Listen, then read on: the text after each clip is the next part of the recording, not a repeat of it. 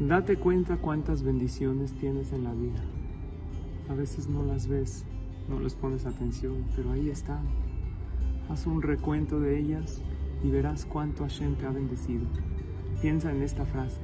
Más vale perder la cuenta enumerando tus bendiciones que perder tus bendiciones enumerando tus problemas. No pierdas tus bendiciones estando enfocado en la queja y en la carencia.